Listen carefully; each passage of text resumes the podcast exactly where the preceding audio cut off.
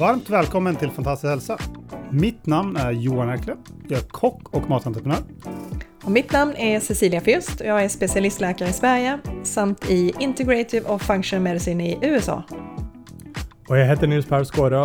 Jeg er performance coach, kostholdsveileder og idrettsutøver. Och med den här podcasten ska vi hjälpa och inspirera dig på vägen mot en fantastisk hälsa.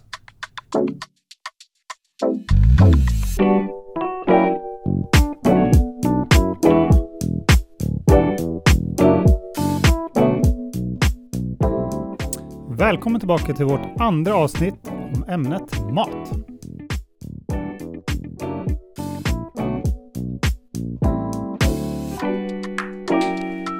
Yes, Nå er jeg litt nyfiken å høre hvordan ser en eh, vanlig dag matmessig ut for deg? Yes, uh, en vanlig dag varierer vel en del, uh, fordi jeg trener ganske mye. Så jeg prøver å tilpasse måten jeg spiser på ut ifra hvordan jeg trener, og uh, litt hva slags treningsperiode jeg er i også, da. Men akkurat nå um, så begynner en vanlig dag med frokost, som eh, for de fleste andre Det er ikke alle som spiser frokost, men jeg spiser frokost i hvert fall. Og eh, på samme måte som Cecilia, så pleier jeg å ha en eh, smoothie. Basen i den smoothien er, det er alltid noe bær, og da prøver jeg å variere med forskjellige typer bær hver dag omtrent, men jeg pleier alltid å inkludere blåbær. Um, hvis jeg har tilgang til det, så tar jeg noe sånn acai-puré i tillegg. Um, og så har jeg en del andre forskjellige typer ingredienser som jeg pleier å mikse litt oppi der. Alltid en eh, fettkilde, om det er avokado eller noen nøtter. Og så gjerne en proteinkilde, enten direkte oppi smoothien. Da er det enten i form av noe eh, myseprotein eller erteprotein. Um, og som eh, karbohydratkilde så pleier jeg å ha havregryn. Der tolererer ikke magen min at jeg spiser enorme mengder med havregryn, men jeg har ganske høyt karbohydratbehov i løpet av en hel dag. Um, så da må jeg kanskje supplere ekstra med enten om det er noe hvit ris eller uh, noe lignende. Og det er en ting jeg spiser ganske mye av i løpet av hele dagen. Hvit ris og poteter. Ting som andre kanskje hadde sett på som Og det er ikke det sunneste, det skal man ikke ha for mye av, men da er det tilbake til den individuelle tilpasningen vi snakker om uh, Ja. før, fordi jeg har høyt karbohydratbehov, så må Mm. jeg spise de kildene. Uh, for at hvis jeg bare skulle fått til meg det gjennom si sunne, fiberrike karbohydratkilder, hvis jeg skulle spist en kilo med havregryn og fullkornsris uh, hver dag, så hadde magen min blitt helt ødelagt. så det, det kan jeg ikke, rett og slett. Um, så så det, eh, det er frokost. Og så kanskje jeg har noe egg eh, til frokost også, pleier å Mm. mikse det opp eh, eh, litt der. Og så kommer det an på hvis jeg eh, Hvis jeg trener på morgenen, så eh, har jeg alltid ekstra mye karbohydrater før treningen, så da, Mm. da inkluderer jeg det der. Si jeg trener på morgenen eller formiddagen, um, da har jeg gjerne noe Jeg har en shake med Altså både med noen karbohydrater og aminosyrer, litt elektrolytter og diverse. Eh, er det for karbohydrater du har i den shaken? Ok, skal vi gå inn i detaljer? På, liksom, så, liksom. Har du havregryn i den da også? eller? Nei, så der bruker jeg noe som heter cyclic dextrin. Okay. Uh, som det er en sånn eh, Det er rett og slett Altså, det er glukose. Mm. um, men uh, det er en spesiell sånn kjemisk um, struktur på det. Okay. Som, eh, så det, Ja, det forstår förstår säkert du og Cecilie. vi, vet ikke om det er dette vi skal gå inn i nej. detaljer på, men det, gjør- det, Nej, gjør- Jeg tror ikke jeg vil bare det- vara bara det var- nyfiken om det var havregryn eller om det hadde noe Nei, nei, nei. Så men, mens man trener, under selve treningen, så vil man ha noe sånne raske Ja. øh, karbohydrater. Så det er det, det er sukker, Ja. rett og slett. Men man, man vil ha riktig sukker også, Mm. riktig komposisjon på sukkeret. Så det, Ja. det man gjør, er at jeg prøver å øh, kombinerer altså både eh, glukose Mm. med noe fruktose eh, også. Men jeg, jeg, jeg har lyst til å ha mer glukose enn fruktose, rett og slett fordi eh, Musklene har reseptorer uh, som gjør at man kan absorbere glukose, men Ja. ikke fruktose. Det kan vi gå inn på mer Det, det, det kan vi ta en hel greie på senere. Men i hvert fall eh, sånn eh, kildene, da. Da har jeg den her karbohydratene. Det er sånn cyclic dextrin Mm. eller noe maltodextrin. Og så tar jeg litt honning oppi også. Mm. Eh, ikke så mye, men bare lite grann. Så kombinerer jeg det med litt diverse aminosyrer og sånt. Mm. Dette kunne, som, vi kunne hatt en hel podcast Ja, på akkurat det. det, det Så det var derfor jeg spurte Ja. om det. Ja, nei, det ikke jeg var litt. Så, men akkurat det er eh, Ja, og da regulerer jeg også karbohydratmengden etter hva slags type trening jeg har. Umiddelbart etter trening så kjører jeg også med noe ehm, karbohydrater og proteiner, og da gjerne i form av noe sånn maltodextrin, som er rett og slett noen kostversjon av glukose. Um, eh, kombinert med eh, protein. Og eh, så prøver jeg alltid å få i meg et bra, solid måltid ca. en time etter at eh, jeg har trent. Mm. Det kan variere ganske mye hva det er, men jeg prøver å ha i hvert fall de samme grunnelementene der. Karbohydratkilden pleier alltid å være noe form for uh, om det er um, ris eller potet, uh, gjerne søtpotet. uh, faktisk, da har man i hvert fall litt mer næringsrik uh, karbohydratkilde. Eh, proteinkilde kan uh, variere alt fra Det kan være uh, fisk, laks, kylling. Hvis jeg prøver å kjøre noen vegetarvarianter, mm. så blir det altså, noe form for um, Noe bønner, eller jeg er faktisk litt glad i den her eh, den vegmi den, som smaker ganske godt, men, men det, kan vi, det kan vi diskutere senere. det, det, det blir mye det, det blir mye um, Ja, vi tar en diskusjon på det en annen gang. Fordi det er sånn, akkurat sånn som eh, Cecilia sa, så er det sånn enkelte sånn syndeting, men det, det tar vi senere. Um, og så um, uh, Så det kan jo hende at det er uh, lunsjen. Um, og så varierer en del om jeg har mellommåltid uh, eller ikke, avhengig av hvor lang tid det går mellom måltidene. Det mellommåltid så har jeg alt fra noe sånn noe nøtter, noe avokado, prøver å sørge for at det er sånn eh, fettbasert. Um, og til middag litt sånn samme til eh, samme som lunsjen, egentlig. Og så glemte jeg å nevne jeg har alltid en uh, grønnsakskilde også, om det er noe om det er noe salat eller bare andre dampede grønnsaker, som regel. Kokte, på svenska. Ja, Ikke kokt. Eh, ja men det er typ, eh, ja men, Skal man, skal man kalle det? Ångade, ångade. Ångade Okej. grönsaker. Ja. Ung, ungade. Ok, ja. Mister litt mer av næringsinnholdet når man koker ja, det. det. Så eh, det er derfor, mm. derfor dampet. Um, og, men uh, av og til, så rent sånn praktisk, eh, så må jeg innrømme at uh, det er ikke alltid at jeg får tid til å preppe ting bra bra på Mm. forhånd. Og da, noen ganger så anvender jeg meg altså nå, nå, er vi, nå er vi her i Norge, så jeg vet ikke for våre eh, svenske eh, eh, lyttere. Altså en sånn Findus eh, ferdiglaget eh, eh, sånn chicken tikka eller thai chicken og eh, Det som er saken med det, er at um, eh, Det er ikke noe jeg spiser ofte, men altså det gir um, eh, Eller oftere enn jeg egentlig burde, men jeg får i meg eh, i hvert fall um, den energien jeg trenger av det. Og hvis man ser på um, ingrediensene i ferdigmat, så er det ganske stor variasjon med hva slags konserveringsmidler som blir uh, brukt, og eh, litt altså om, om det bare er direkte frosset i Mm. fersk tilstand eller ikke.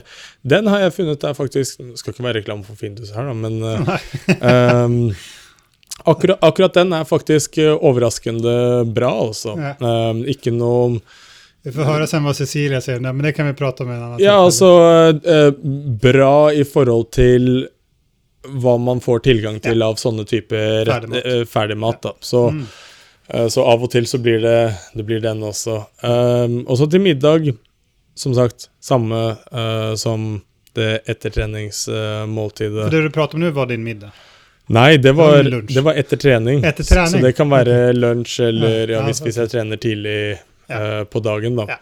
Um, og så eh, middag, det, det kan være noe Ja, det kan være noe lignende, men da med litt sånn eh, helst litt mer spennende uh, retter, da. Og uh, til kvelds pleier jeg å få i meg noe proteinkilde der også. Det kan være Det kan være mm, proteinpulver, mm. da også kombinasjon av forskjellige typer pulver. Det kan være cottage cheese, det kan være tunfisk, det kan mm. um, Ja, det, var, det, varierer litt. Mm. Så det er uh, Bra, Spennende. Ja. Vi spiser litt olika. Jeg kanskje skal fortelle litt om hva jeg spiser også. Uh, I motsetning til Cecilia och Nils så spiser jeg ikke noen frukost. Så jeg kjører faktisk en sånn um, en periodisk fasta. Så jeg fastar 16 timer per dag. Vi, men jag, jag tänker fasting är också så stort och liksom lite tiden så det kan vi ta ett eget avsnitt på. Eh, men det jag gör på fastande mage då, att jag tar min frukost, om man säger så då, är en matcha-te, som en sån japansk grön te. Och så är det en antiinflammatorisk shot som innehåller massa bra kryddor och sånt. Jag kan lägga upp den säkert någonstans så kan ni få se den. Eh, jag kan posta den på vårt Instagram-konto och lägga ut den på vår hemsida sen.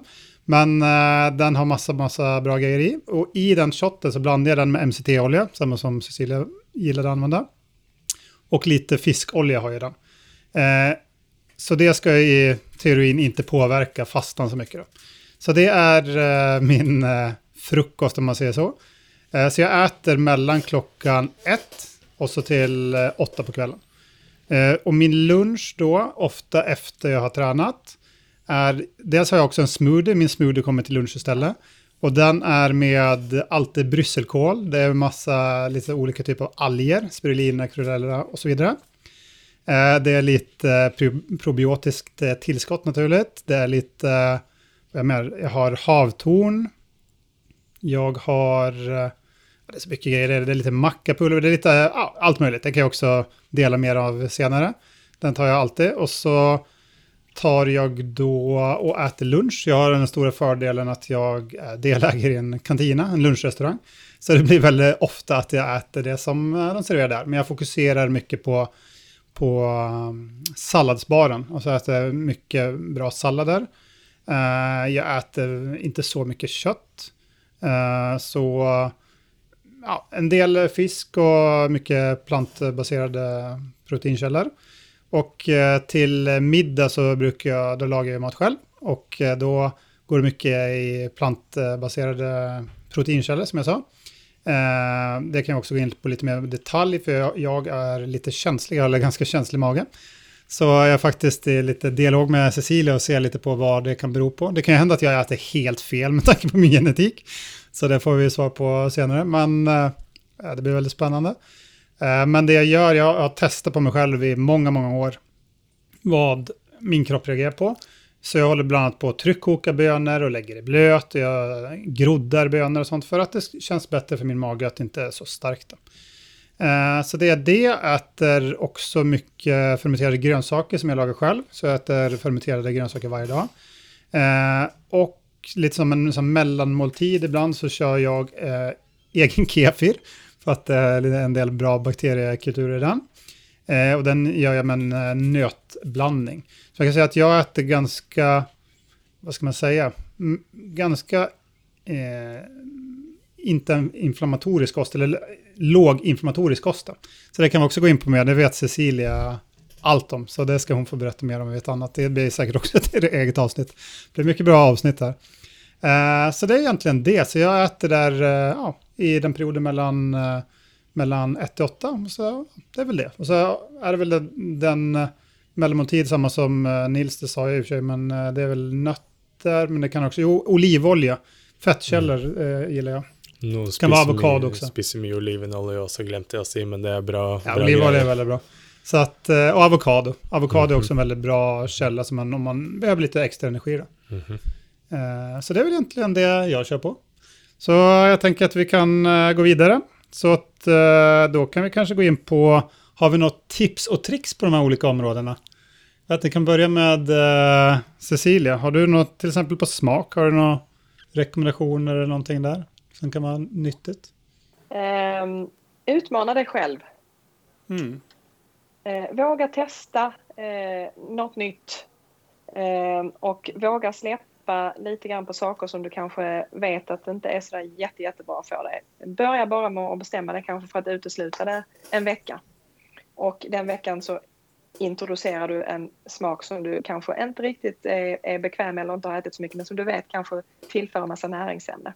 Så att våga utmana dig själv.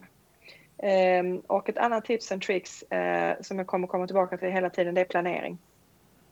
Mm. Det är nog de två. Planera och utmana dig själv.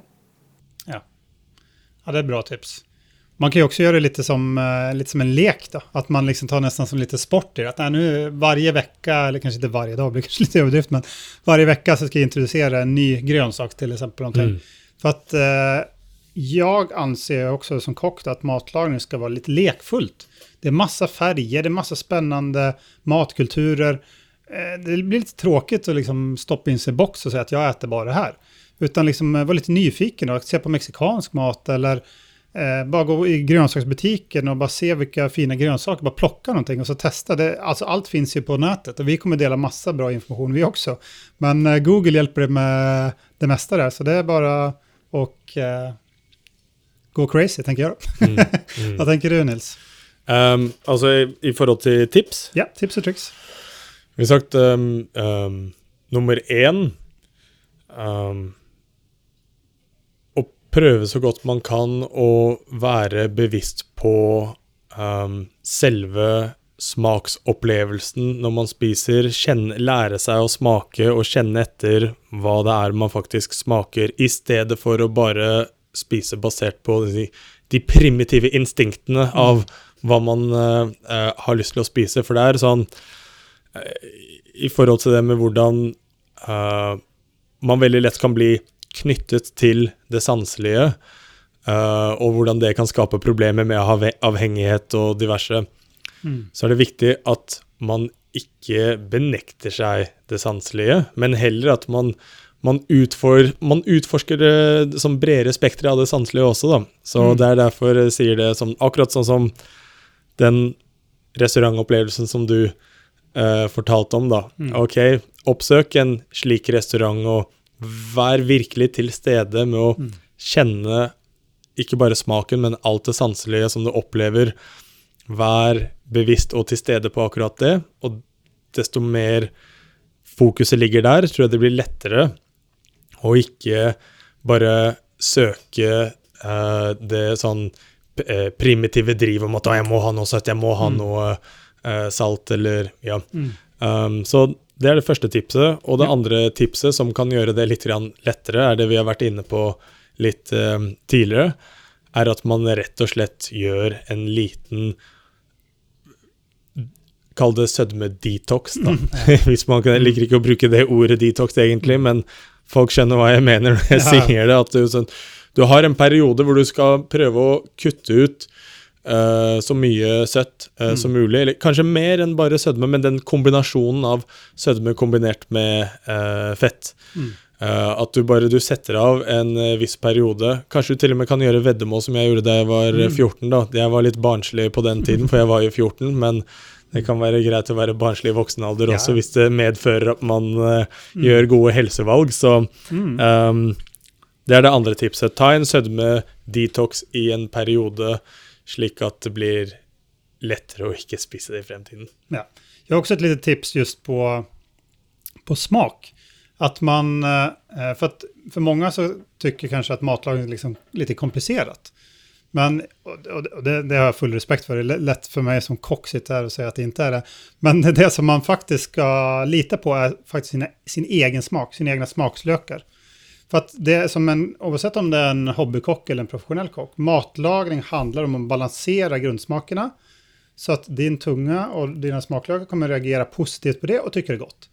Så är det gott så är det gott. Som någon frågar mig, kan man tillsätta mer salt? Men prova försiktigt då, tillsätt lite mer salt. Tillsätt lite mer citron.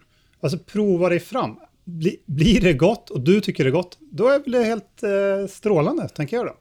Så att eh, mitt råd är att, att vara lite mer lekfull i ditt sätt att laga maten också. Var inte så nervös och följ uppskrifter eller recept slaviskt. Utan eh, testa lite. Mm. Det tycker jag är väldigt fint. Mm. Har vi något annat? Ja. ja. ja. Då ska jag bara en liten sista om man tänker på enkelhet. Det som jag ofta gör är att, eh, jag sa ju inledningsvis att jag använder hjälpmedel som till exempel riskokare och tryckkokare, att man använder köksverktyg som gör det lite enklare. Kan vi gå in lite mer på detalj sen, vilka mer tips det finns där. Men också att, eh, som vi pratar om planläggning, att man lagar någonting, laga lite extra. La, laga en stor batch. Alla har liksom lagat en liksom liten stor laddning med någon gryta eller någonting. Och så fryser in det. Det gör jag väldigt, väldigt ofta. Och så kan du variera det, säg att du lagar en gryta då. Och så äter du den dagen och så fryser in. Och så kan du bara variera att du har olika topping. Så att upplevelsen när du äter blir annorlunda. Det tykker jeg er veldig fint. Hva, nå, jeg spurte om vi hadde noe mer med tips. Ja. Var det tips på alle tre? smak? Alle, alle tre områder. Oh, okay. Enkelhet og okay. individanpassning. Okay. jeg jag trodde det kun var smak. Nei, nei, alle, Så alle tre. Alla tre ok. okej. Har noen tips på de andre to også, men da kan, kan la Cecilie gå har Hvis hun hadde noe mer på de, på de andre. Uh, en, en tips Snu. Kjør ni på. Da, då kör du Nils. Ok, jeg jag ville bare um, egentlig tenkte nesten sånn tips om en slags oppsummering av ting vi allerede har snakket om, så nå eh, gjentar egentlig men bare um, på eh, enkelheten oppsummere, og for å ikke overpre... Eller sånn eh, At det ikke går an å overpresisere viktigheten av å planlegge. Ha en plan. Ha en plan. Ja. Hvis man ikke har en plan, så blir det veldig vanskelig. Så. I kokkverdenen kalles det missanplass. Missanplass, nemlig. Forberedelse. Yes. Så uh, også på den uh, individuelle uh, tilpasningen så vil jeg også gi et tips. et veldig enkelt tips, egentlig, men som er undervurdert, og det er lytt til kroppen din.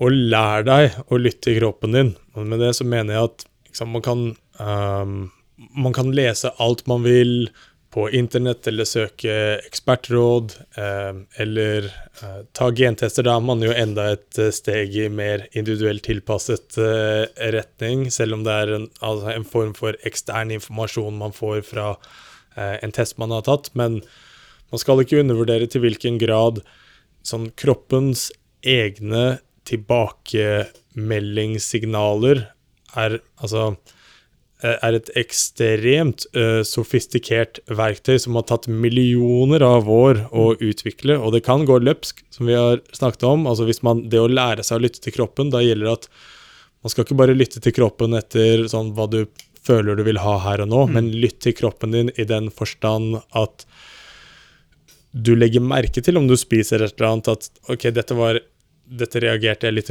dårlig på. Hvis man virkelig følger med, så så vil man legge merke til det. Eller du legger merke til at dette her er det kroppen min faktisk trenger mm. akkurat nå. Så, men det, det, krever at man aktivt lytter på hvilke tilbakemeldinger kroppen gir deg om hva som er, hva som mm. er bra eller dårlig. da. Altfor mange følger et eller annet de har lest på nettet. Skal, det skal være veldig bra.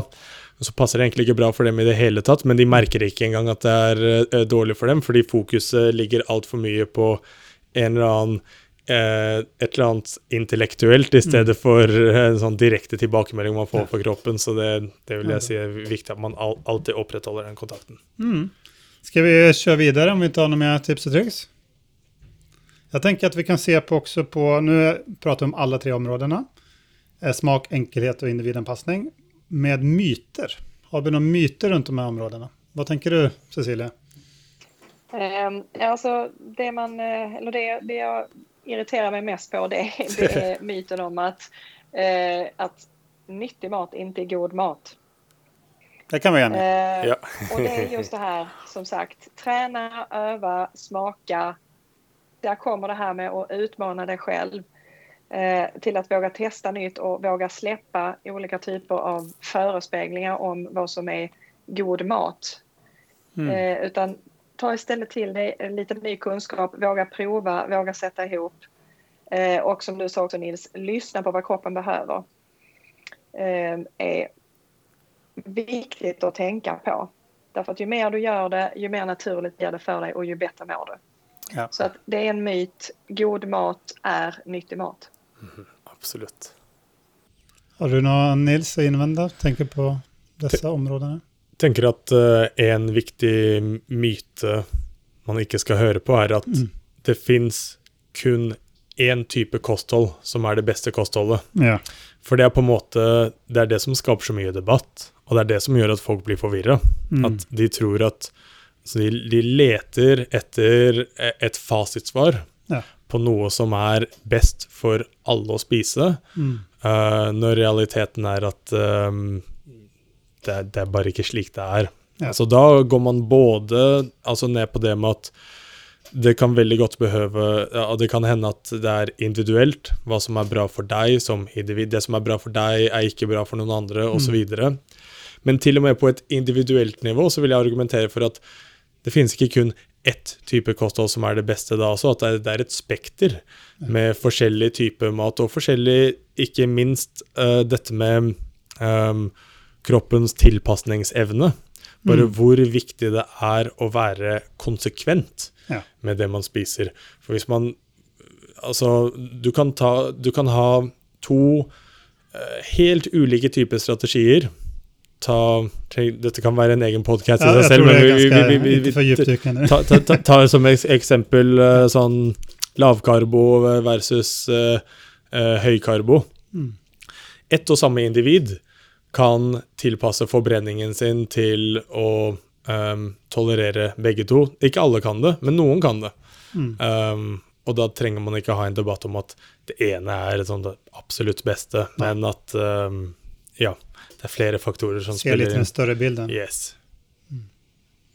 Har du noen mer uh, myter vi skal krosse i dag, Cecilia? Eller skal vi gå videre? Nei, jeg syntes det var, det var bra myter å krosse.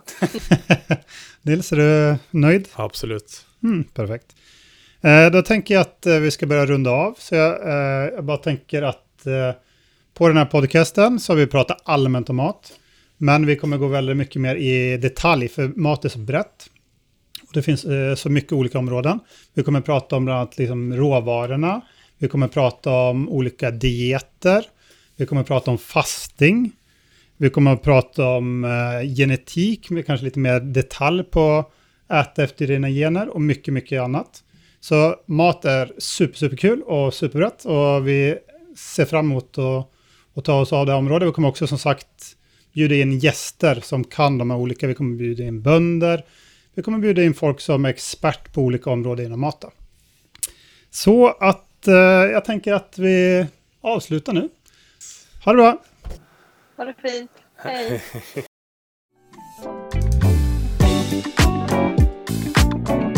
Tack för att du satte dig tid till att lyssna på vad vi hade att säga.